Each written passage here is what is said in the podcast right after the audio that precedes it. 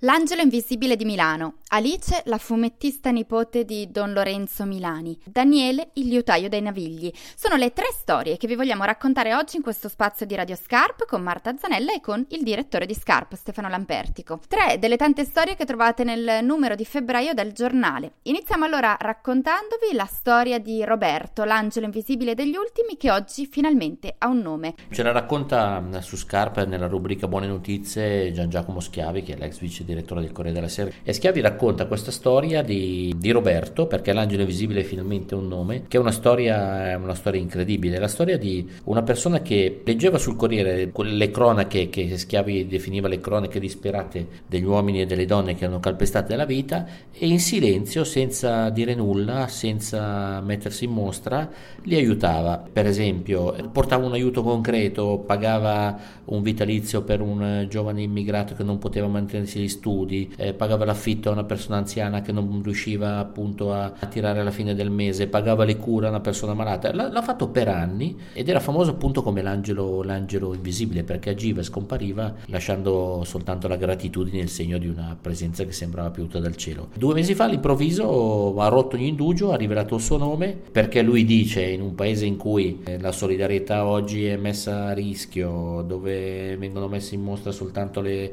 i lati peggiori, è venuto il momento di, di uscire allo scoperto e quindi ha scritto una lettera a Corriere, un, ha scritto una lettera aperta al governo dove chiedeva appunto più attenzione per, per gli ultimi e Schiavi ci racconta su, su Scarpa la storia di Roberto che è l'angelo invisibile di Milano. Un'altra delle storie che raccontiamo, delle persone che raccontiamo è Alice. Alice Milani, il cognome non è casuale perché è nipote del ben più famoso Don Lorenzo Milani. Che cosa raccontiamo di Alice e che cosa ci racconta lei di Don Milani? Alice è l'autrice di, di un libro che si intitola Università e pecore, vita di Don Lorenzo Milani. Non è solo l'autrice ma anche la, la pronipote, cioè Don Lorenzo, il prete di Barbiano era il suo, il suo prozio. È autrice di fumetti, è illustratrice, è sceneggiatrice, ha sempre disegnato, ha realizzato alcune graphic novel. Questa sul suo prozio è davvero speciale perché, come dire, la, la sente più come, come, sua. Università e pecore è la storia di Don Lorenzo um, a fumetti, con un tratto davvero molto bello, con, con acquerelli, ma anche con un, un, tono,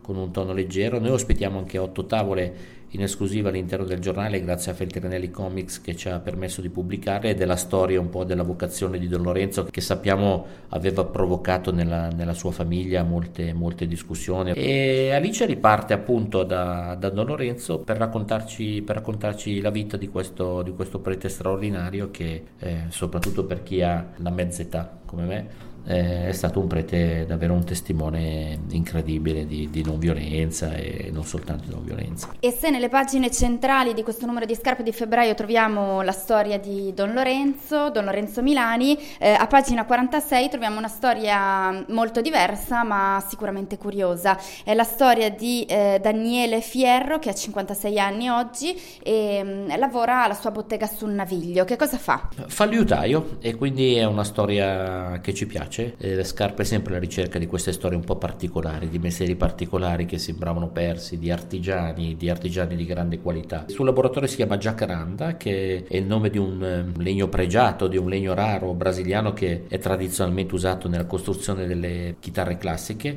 Lui invece fa chitarre elettriche, è stato a bottega da un liutaio di Vignate molto famoso che si chiama Carlo Raspagni, da lui ha imparato i segreti della creazione degli strumenti a corda. Eh, oggi realizza chitarre elettriche di grandissima qualità, tra i suoi clienti a Saturnino, che è il chitarrista di Giovanotti, Mauro Pagani, grandissimo autore e collaboratore anche di, di, Fabrizio De André. E lui ci racconta un po' quello che è il suo, il suo lavoro particolare, lo definisce quasi come una sartoria, nel senso che i clienti arrivano e chiedono, chiedono lo strumento su misura, che abbia delle tonalità più scure, più morbide, che siano blues, che siano più per la musica jazz, insomma una storia particolare che racconta un lavoro che si fa sempre di meno e che invece produce delle vere e proprie, oserei quasi dire, opere, opere d'arte. E queste storie insieme a molte altre le trovate sul numero di febbraio di Scarpe Tennis che è in vendita dalla scorsa domenica. Per sapere dove trovarla, ogni venerdì sulla pagina Facebook di Scarpe Tennis trovate